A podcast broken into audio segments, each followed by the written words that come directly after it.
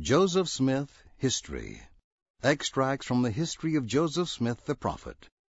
History of the Church, Volume 1, Chapters 1 through 5. Joseph Smith tells of his ancestry, family members, and their early abodes. An unusual excitement about religion prevails in western New York. He determines to seek wisdom as directed by James. The Father and the Son appear, and Joseph is called to his prophetic ministry. Verses 1 through 20. Owing to the many reports which have been put in circulation by evil-disposed and designing persons in relation to the rise and progress of the Church of Jesus Christ of Latter-day Saints, all of which have been designed by the authors thereof to militate against its character as a church and its progress in the world, I have been induced to write this history, to disabuse the public mind, and put all inquirers after truth in possession of the facts as they have transpired, in relation both to myself and the Church, so far as I have such facts in my possession. In this history I shall present the various events in relation to this Church in truth and righteousness, as they have transpired, or as they at present exist, being now 1838, the eighth year since the organization of the said church. I was born in the year of our Lord 1805, on the 23rd day of December, in the town of Sharon, Windsor County, state of Vermont. My father, Joseph Smith Sr., left the state of Vermont and moved to Palmyra, Ontario, now Wayne County, in the state of New York, when I was in my tenth year or thereabouts. In about four years after my father's arrival in Palmyra, he moved with his family into Manchester, in the same county of Ontario, his family consisting of eleven souls, namely my father, Joseph Smith, my mother, Lucy Smith, whose name previous to her marriage was Mack, daughter of Solomon Mack, my brothers, Alvin, who died November 19, 1823, in the 26th year of his age, Hyrum, myself, Samuel Harrison, William, Don Carlos, and my sisters, Sophronia, Catherine, and Lucy. Some time in the second year after our removal to Manchester, there was in the place where we lived an unusual excitement on the subject of religion. It commenced with the Methodists, but soon became general among all the sects in that region of country. Indeed, the whole district of country seemed affected by it, and great multitudes united themselves to the different religious parties, which created no small stir and division amongst the people, some crying, Lo, here, and others, Lo, there. Some were contending for the Methodist faith, some for the Presbyterian, and some for the Baptist. For notwithstanding the great love which the converts to these different faiths expressed at the time of their conversion, and the great zeal manifested by the respective clergy who were active in getting up and promoting this extraordinary scene of religious feeling in order to have everybody converted, as they were pleased to call it, let them join what sect they pleased. Yet when the converts began to file off, some to one party and some to another, it was seen that the seemingly good feelings of both the priests and the converts were more pretended than real. For a scene of great confusion and bad feeling ensued priest contending against priest, and convert against convert, so that all their good feelings one for another, if they ever had any, were entirely lost in a strife of words and a contest about opinions. I was at this time in my fifteenth year. My father's family was proselyted to the Presbyterian faith, and four of them joined that church, namely my mother Lucy, my brothers Hyrum and Samuel Harrison, and my sister Sophronia. During this time of great excitement, my mind was called up to serious reflection and great uneasiness. But though my feelings were deep and often poignant, still I kept myself aloof from all these parties, though I attended their several meetings as often as occasion would permit. In process of time, my mind became somewhat partial to the Methodist sect, and I felt some desire to be united with them. But so great were the confusion and strife among the different denominations that it was impossible for a person, young as I was, and so unacquainted with men and things, to come to any certain conclusion who was right and who was wrong. My mind at times was greatly excited. The cry and tumult were so great and excessant. The Presbyterians were most decided against the Baptists and Methodists, and used all the powers of both reason and sophistry to prove their errors, or at least to make the people think they were in error. On the other hand, The Baptists and Methodists, in their turn, were equally zealous in endeavoring to establish their own tenets and disprove all others. In the midst of this war of words and tumult of opinions, I often said to myself, What is to be done? Who of all these parties are right, or are they all wrong together? If any one of them be right, which is it, and how shall I know it? While I was laboring under the extreme difficulties caused by the contests of these parties of religionists, I was one day reading the Epistle of James, first chapter and fifth verse, which reads, If any of you lack wisdom, let him ask of God, that giveth to all men liberally and upbraideth not, and it shall be given him. Never did any passage of Scripture come with more power to the heart of man than this did at this time to mine. It seemed to enter with great force into every feeling of my heart. I reflected on it again and again, knowing that if any person needed wisdom from God, I did. For how to act I did not know, and unless I could get more wisdom than I then had, I would never know. For the teachers of religion of the different sects understood the same passages of Scripture so differently as to destroy all confidence in settling the question by an appeal to the Bible.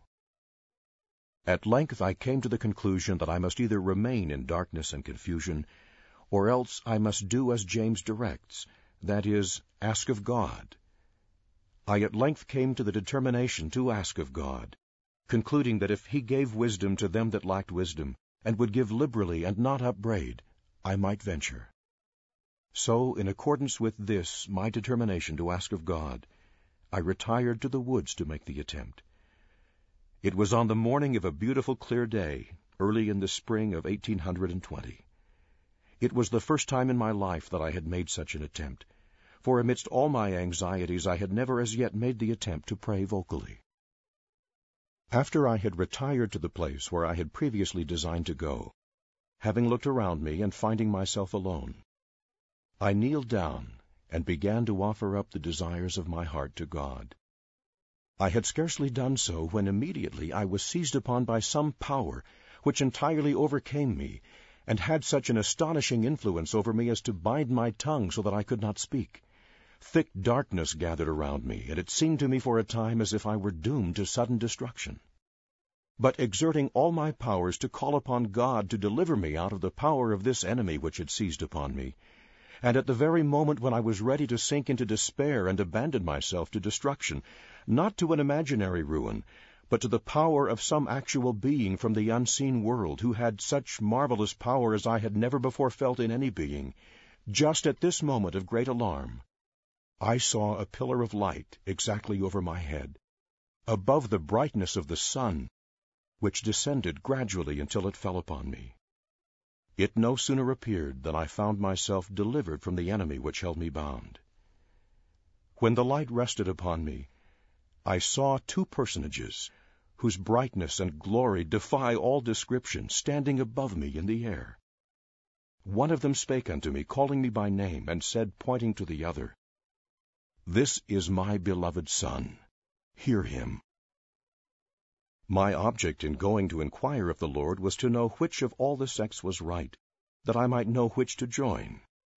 No sooner, therefore, did I get possession of myself so as to be able to speak, than I asked the personages who stood above me in the light, which of all the sects was right, for at this time it had never entered into my heart that all were wrong, and which I should join. I was answered that I must join none of them, for they were all wrong. And the personage who addressed me said that all their creeds were an abomination in his sight, that those professors were all corrupt, that they draw near to me with their lips, but their hearts are far from me.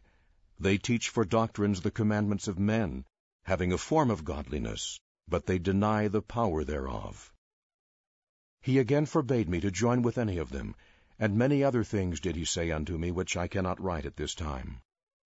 When I came to myself again, I found myself lying on my back, looking up into heaven. When the light had departed, I had no strength, but soon, recovering in some degree, I went home. And as I leaned up to the fireplace, mother inquired what the matter was. I replied, Never mind, all is well, I am well enough off. I then said to my mother, I have learned for myself that Presbyterianism is not true. It seems as though the adversary was aware at a very early period of my life that I was destined to prove a disturber and an annoyer of his kingdom. Else why should the powers of darkness combine against me? Why the opposition and persecution that arose against me almost in my infancy? Some preachers and other professors of religion reject account of first vision. Persecution heaped upon Joseph Smith. He testifies of the reality of the vision verses 21 through 26.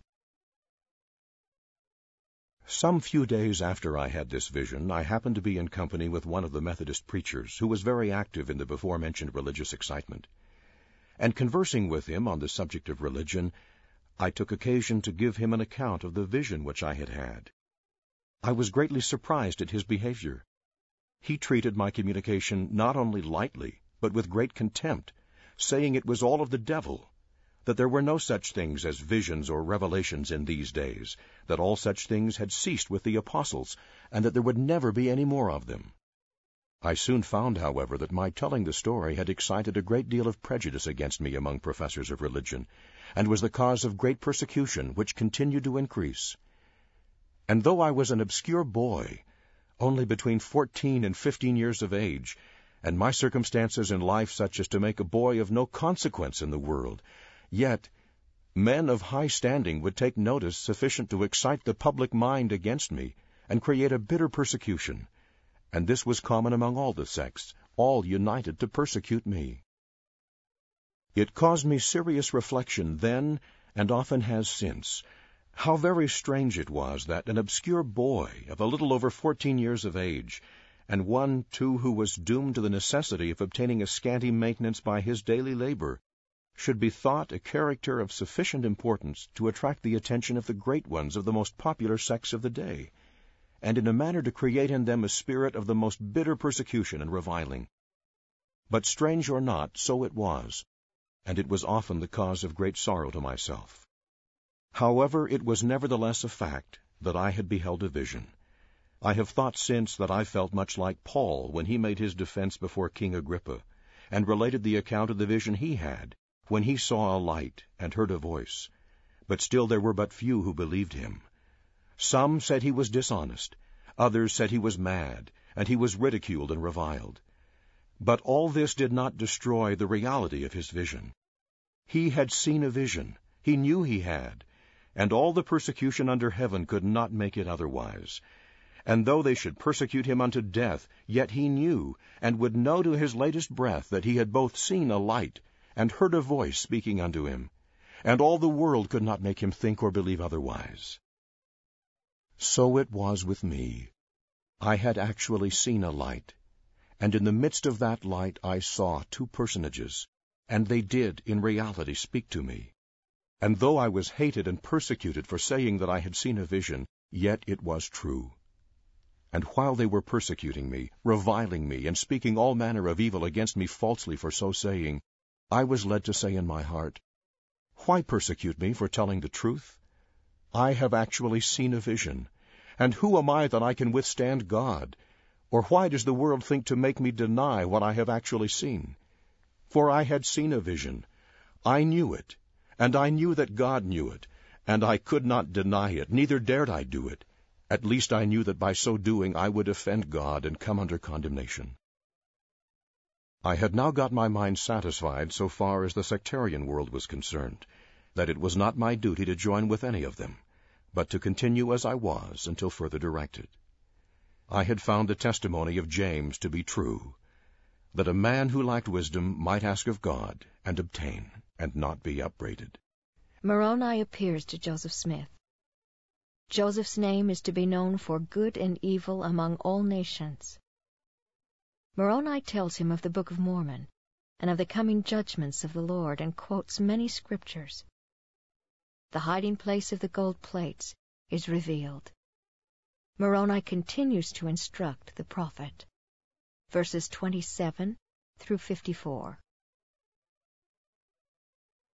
I continued to pursue my common vocations in life until the 21st of September, 1823, all the time suffering severe persecution at the hands of all classes of men, both religious and irreligious, because I continued to affirm that I had seen a vision. During the space of time which intervened between the time I had the vision and the year 1823, having been forbidden to join any of the religious sects of the day, and being of very tender years, and persecuted by those who ought to have been my friends and to have treated me kindly, and if they supposed me to be deluded, to have endeavored in a proper and affectionate manner to have reclaimed me, I was left to all kinds of temptations, and mingling with all kinds of society, I frequently fell into many foolish errors, and displayed the weakness of youth and the foibles of human nature, which, I am sorry to say, led me into divers temptations, offensive in the sight of God. In making this confession, no one need suppose me guilty of any great or malignant sins. A disposition to commit such was never in my nature. But I was guilty of levity, and sometimes associated with jovial company, etc., not consistent with that character which ought to be maintained by one who was called of God, as I had been. But this will not seem very strange to anyone who recollects my youth and is acquainted with my native cheery temperament. In consequence of these things, I often felt condemned for my weakness and imperfections. When, on the evening of the above-mentioned 21st of September, after I had retired to my bed for the night, I betook myself to prayer and supplication to Almighty God for forgiveness of all my sins and follies, and also for a manifestation to me, that I might know of my state and standing before Him. For I had full confidence in obtaining a divine manifestation, as I previously had one. While I was thus in the act of calling upon God, I discovered a light appearing in my room, which continued to increase until the room was lighter than at noonday, when immediately a personage appeared at my bedside, standing in the air, for his feet did not touch the floor. He had on a loose robe of most exquisite whiteness. It was a whiteness beyond anything earthly I had ever seen, nor do I believe that any earthly thing could be made to appear so exceedingly white and brilliant. His hands were naked, and his arms also a little above the wrist. So also were his feet naked, as were his legs a little above the ankles. His head and neck were also bare. I could discover that he had no other clothing on but this robe, as it was open so that I could see into his bosom. Not only was his robe exceedingly white, but his whole person was glorious beyond description, and his countenance truly like lightning. The room was exceedingly light, but not so very bright as immediately around his person. When I first looked upon him, I was afraid, but the fear soon left me. He called me by name, and said unto me that he was a messenger sent from the presence of God to me, and that his name was Moroni, that God had a work for me to do, and that my name should be had for good and evil among all nations, kindreds, and tongues, or that it should be both good and evil spoken of among all people. He said there was a book deposited, written upon gold plates, giving an account of the former inhabitants of this continent, and the source from whence they sprang. He also said that the fullness of the everlasting gospel was contained in it, as delivered by the Savior to the ancient inhabitants. Also that there were two stones in silver bows, and these stones, fastened to a breastplate, constituted what is called the Urim and Thummim, deposited with the plates, and the possession and use of these stones were what constituted seers in ancient or former times, and that God had prepared them for the purpose of translating the book. After telling me these things, he commenced quoting the prophecies of the Old Testament. He first quoted part of the third chapter of Malachi, and he quoted also the fourth or last chapter of the same prophecy, though with a little variation from the way it reads in our Bibles. Instead of quoting the first verses it reads in our books, he quoted it thus For behold, the day cometh that shall burn as an oven, and all the proud, yea, and all that do wickedly, shall burn as stubble. For they that come shall burn them, saith the Lord of hosts, that it shall leave them neither root nor branch. And again he quoted the fifth verse thus Behold, I will reveal unto you the priesthood by the hand of Elijah the prophet, before the coming of the great and dreadful day of the Lord. He also quoted the next verse differently. And he shall plant in the hearts of the children the promises made to the fathers, and the hearts of the children shall turn to their fathers. If it were not so, the whole earth would be utterly wasted at his coming. In addition to these, he quoted the 11th chapter of Isaiah, saying that it was about to be fulfilled. He quoted also the third chapter of Acts, 22nd and 23rd verses, precisely as they stand in our New Testament. He said that that prophet was Christ, but the day had not yet come when they who would not hear his voice should be cut off from among the people, but soon would come. He also quoted the second chapter of Joel, from the 28th verse to the last. He also said that this was not yet fulfilled, but was soon to be and he further stated that the fullness of the Gentiles was soon to come in. He quoted many other passages of Scripture and offered many explanations which cannot be mentioned here. Again he told me that when I got those plates of which he had spoken, for the time that they should be obtained was not yet fulfilled, I should not show them to any person, neither the breastplate with the Urim and Thummim, only to those to whom I should be commanded to show them. If I did, I should be destroyed. While he was conversing with me about the plates, the vision was open to my mind that I could see the place where the plates were deposited, and that so clearly and distinctly that I knew the place again when I visited it. After this communication, I saw the light in the room begin to gather immediately around the person of him who had been speaking to me, and it continued to do so until the room was again left dark except just around him when instantly I saw, as it were, a conduit open right up into heaven, and he ascended till he entirely disappeared, and the room was left as it had been before this heavenly light had made its appearance. I lay musing on the singularity of the scene, and marveling greatly at what had been told to me by this extraordinary messenger, when, in the midst of my meditation, I suddenly discovered that my room was again beginning to get lighted and in an instant, as it were, the same heavenly messenger was again by my bedside. He commenced, and again related the very same things which he had done at his first visit, without the least variation, which, having done, he informed me of great judgments which were coming upon the earth, with great desolations by famine, sword, and pestilence, and that these grievous judgments would come on the earth in this generation. Having related these things, he again ascended as he had done before. By this time, so deep were the impressions made on my mind that sleep had fled from my eyes, and I lay overwhelmed in astonishment at what I had both seen and heard.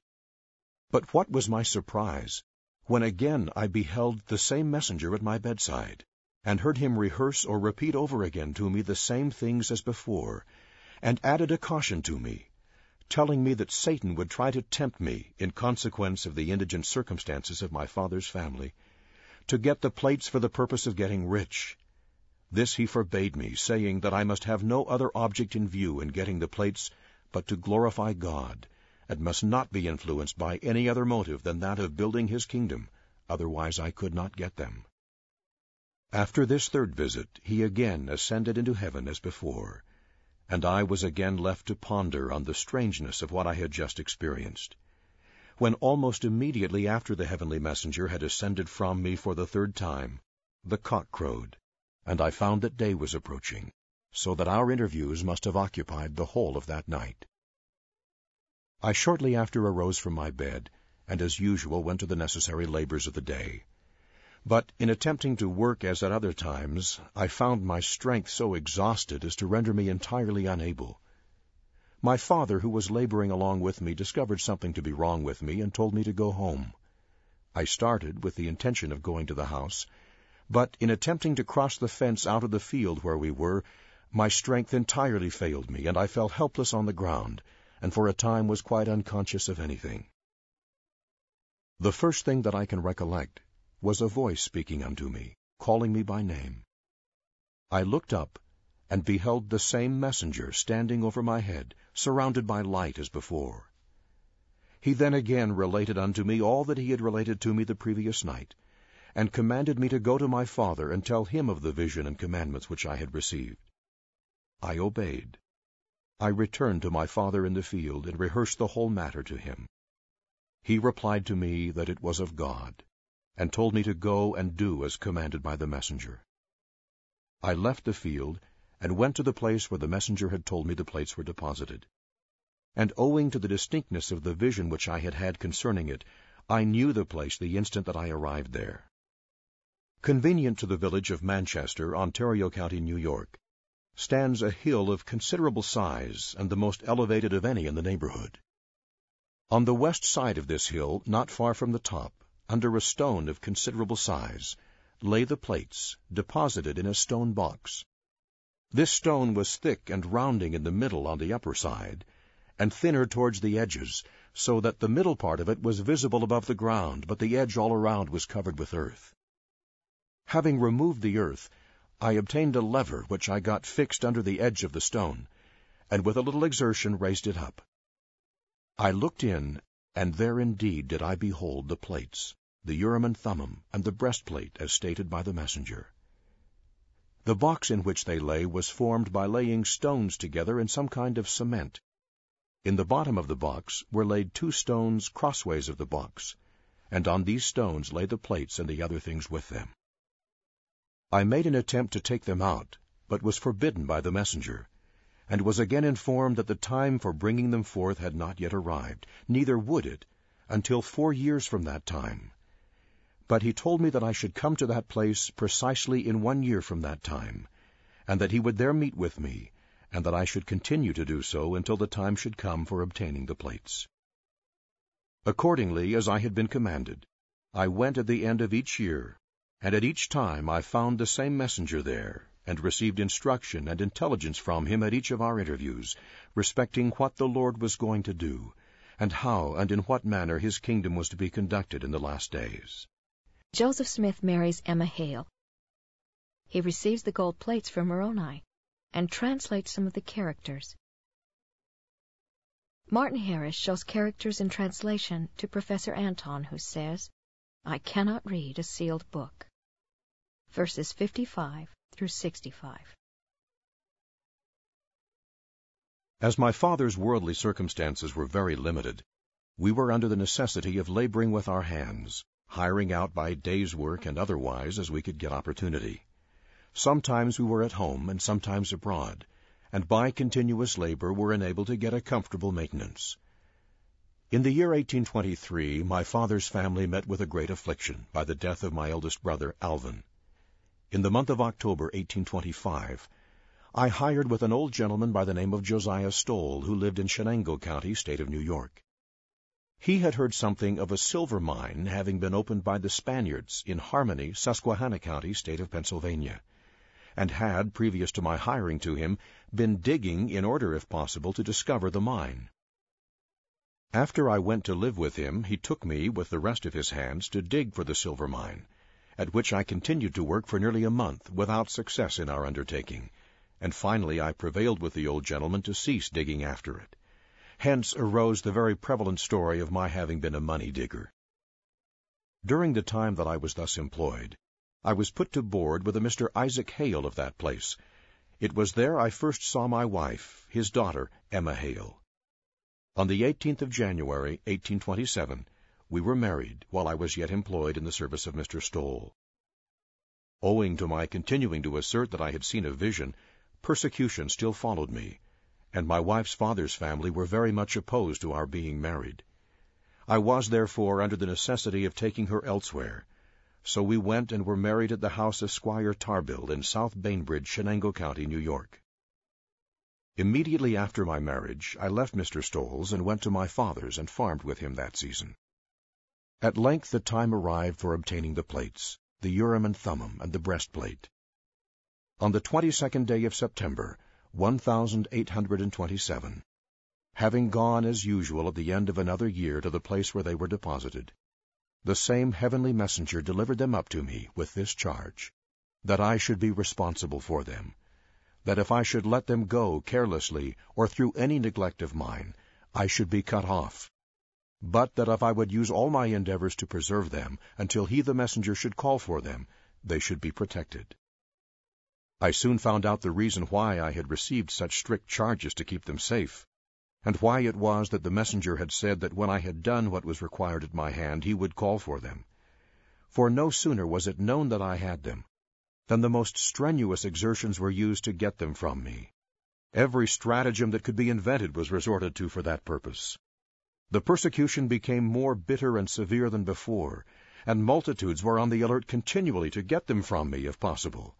But, by the wisdom of God, they remained safe in my hands, until I had accomplished by them what was required at my hand. When, according to arrangements, the messenger called for them, I delivered them up to him, and he has them in his charge until this day, being the second day of May, 1838. The excitement, however, still continued, and rumor, with her thousand tongues, was all the time employed in circulating falsehoods about my father's family and about myself. If I were to relate a thousandth part of them, it would fill up volumes. The persecution, however, became so intolerable that I was under the necessity of leaving Manchester and going with my wife to Susquehanna County in the state of Pennsylvania. While preparing to start, being very poor, and the persecution so heavy upon us that there was no probability that we would ever be otherwise, in the midst of our afflictions we found a friend in a gentleman by the name of Martin Harris, who came to us and gave me fifty dollars to assist us on our journey. Mr. Harris was a resident of Palmyra Township, Wayne County, in the state of New York, and a farmer of respectability. By this timely aid was I enabled to reach the place of my destination in Pennsylvania, and immediately after my arrival there I commenced copying the characters off the plates. I copied a considerable number of them, and by means of the Urim and Thummim I translated some of them, which I did between the time I arrived at the house of my wife's father in the month of December and the February following. Some time in this month of February, the aforementioned Mr. Martin Harris came to our place, got the characters which I had drawn off the plates, and started with them to the city of New York. For what took place relative to him and the characters, I refer to his own account of the circumstances as he related them to me after his return, which was as follows. I went to the city of New York and presented the characters which had been translated, with the translation thereof, to Professor Charles Anthon, a gentleman celebrated for his literary attainments. Professor Anthon stated that the translation was correct, more so than any he had before seen translated from the Egyptian. I then showed him those which were not yet translated, and he said that they were Egyptian, Chaldaic, Assyriac, and Arabic, and he said they were true characters. He gave me a certificate, certifying to the people of Palmyra that they were true characters, and that the translation of such of them as had been translated was also correct. I took the certificate and put it into my pocket, and was just leaving the house, when Mr. Anthon called me back and asked me how the young man found out that there were gold plates in the place where he found them. I answered that an angel of God had revealed it unto him. He then said to me, Let me see that certificate. I accordingly took it out of my pocket and gave it to him, when he took it and tore it to pieces, saying that there was no such thing now as ministering of angels, and that if I would bring the plates to him, he would translate them. I informed him that part of the plates were sealed, and that I was forbidden to bring them. He replied, I cannot read a sealed book. I left him and went to Dr. Mitchell, who sanctioned what Professor Anthon had said respecting both the characters and the translation. Oliver Cowdery serves as scribe in translating the Book of Mormon. Joseph and Oliver receive the Aaronic priesthood from John the Baptist. They are baptized, ordained, and receive the spirit of prophecy. Verses 66 through 75.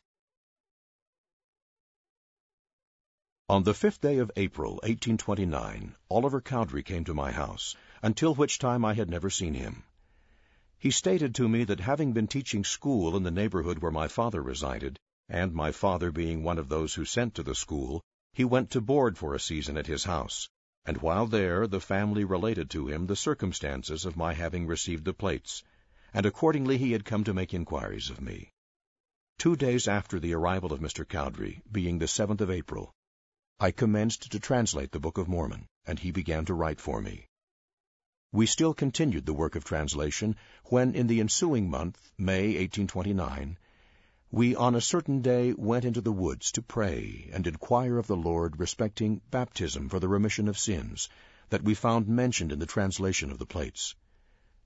While we were thus employed, praying and calling upon the Lord, a messenger from heaven descended in a cloud of light, and having laid his hands upon us, he ordained us, saying, Upon you, my fellow servants, in the name of Messiah, I confer the priesthood of Aaron, which holds the keys of the ministering of angels, and of the gospel of repentance, and of baptism by immersion for the remission of sins.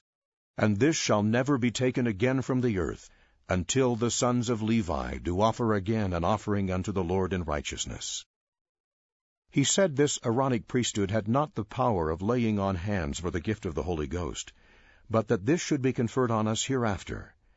And he commanded us to go and be baptized, and gave us directions that I should baptize Oliver Cowdery, and that afterwards he should baptize me. Accordingly we went and were baptized. I baptized him first, and afterwards he baptized me, after which I laid my hands upon his head, and ordained him to the Aaronic priesthood. And afterwards he laid his hands on me, and ordained me to the same priesthood, for so we were commanded.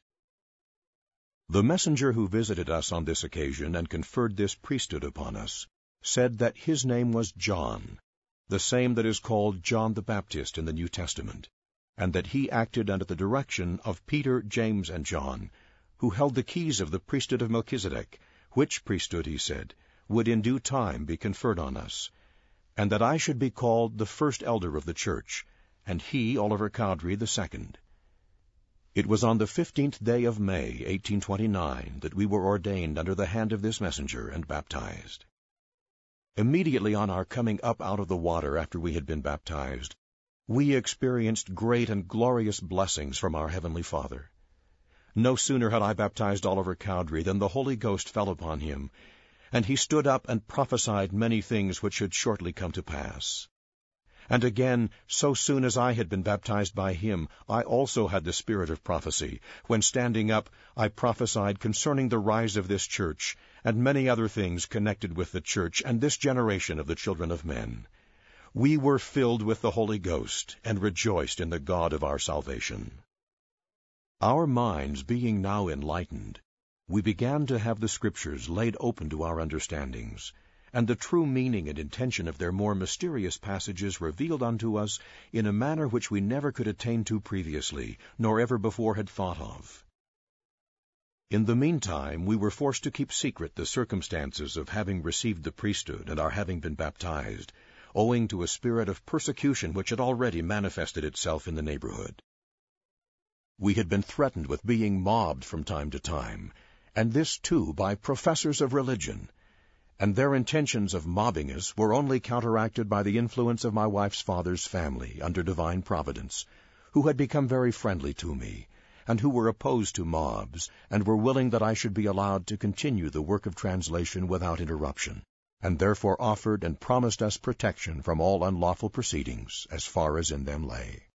Oliver Cowdery describes these events thus. These were days never to be forgotten to sit under the sound of a voice dictated by the inspiration of heaven, awakened the utmost gratitude of this bosom. Day after day I continued, uninterrupted, to write from his mouth, as he translated with the Urim and Thummim, or, as the Nephites would have said, interpreters, the history or record called the Book of Mormon. To notice in even few words the interesting account given by Mormon and his faithful son Moroni of a people once beloved and favored of heaven would supersede my present design. I shall, therefore, defer this to a future period, and, as I said in the introduction, pass more directly to some few incidents immediately connected with the rise of this church, which may be entertaining to some thousands who have stepped forward amid the frowns of bigots and the calumny of hypocrites, and embraced the gospel of Christ. No men in their sober senses could translate and write the directions given to the Nephites from the mouth of the Savior of the precise manner in which men should build up his church, and especially when corruption had spread in uncertainty over all forms and systems practiced among men, without desiring a privilege of showing the willingness of the heart by being buried in the liquid grave, to answer a good conscience by the resurrection of Jesus Christ. After writing the account given of the Saviour's ministry to the remnant of the seed of Jacob upon this continent, it was easy to be seen, as the prophet said it would be, that darkness covered the earth, and gross darkness the minds of the people.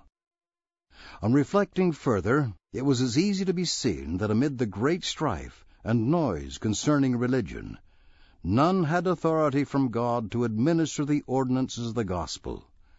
For the question might be asked, Have men authority to administer in the name of Christ, who deny revelations, when his testimony is no less than the spirit of prophecy, and his religion based, built, and sustained by immediate revelations, in all ages of the world when he has had a people on earth? If these facts were buried and carefully concealed by men whose craft would have been in danger if once permitted to shine in the faces of men, they were no longer to us, and we only waited for the commandment to be given, Arise and be baptized. This was not long desired before it was realized. The Lord, who is rich in mercy and ever willing to answer the consistent prayer of the humble, after we had called upon him in a fervent manner, aside from the abodes of men, condescended to manifest to us his will. On a sudden, as from the midst of eternity, the voice of the Redeemer spake peace to us, while the veil was parted, and the angel of God came down, clothed with glory, and delivered the anxiously looked for message, and the keys of the gospel of repentance. What joy! What wonder! What amazement!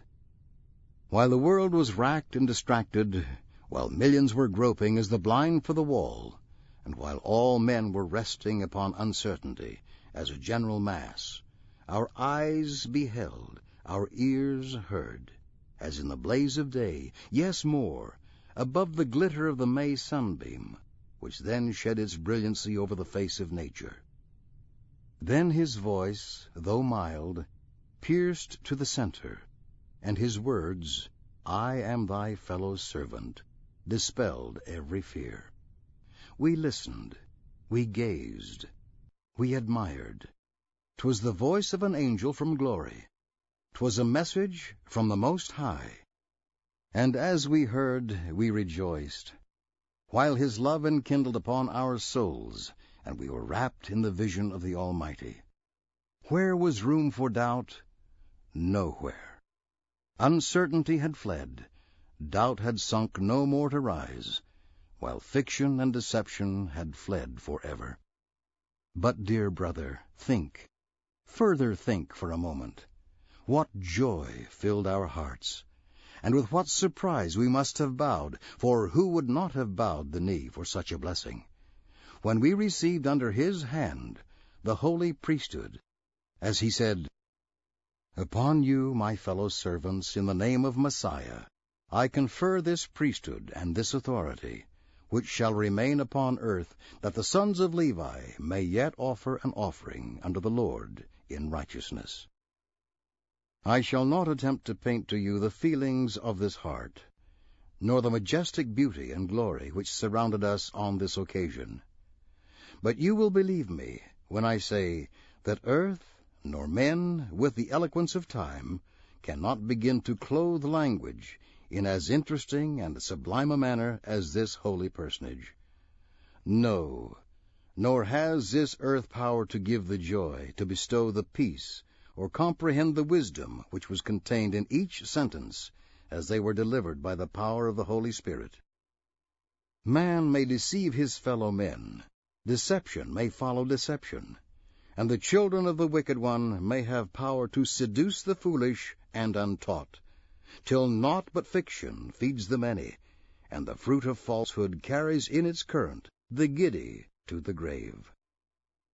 But one touch with the finger of his love, yes, one ray of glory from the upper world, or one word from the mouth of the Saviour, from the bosom of eternity, strikes it all into insignificance and blots it forever from the mind. The assurance that we were in the presence of an angel, the certainty that we heard the voice of Jesus, and the truth unsullied as it flowed from a pure personage dictated by the will of God, is to me past description. And I shall ever look upon this expression of the Saviour's goodness with wonder and thanksgiving, while I am permitted to tarry and in those mansions where perfection dwells, And sin never comes, I hope to adore in that day which shall never cease. Messenger and Advocate, Volume 1, October, 1834, pages 14 through 16.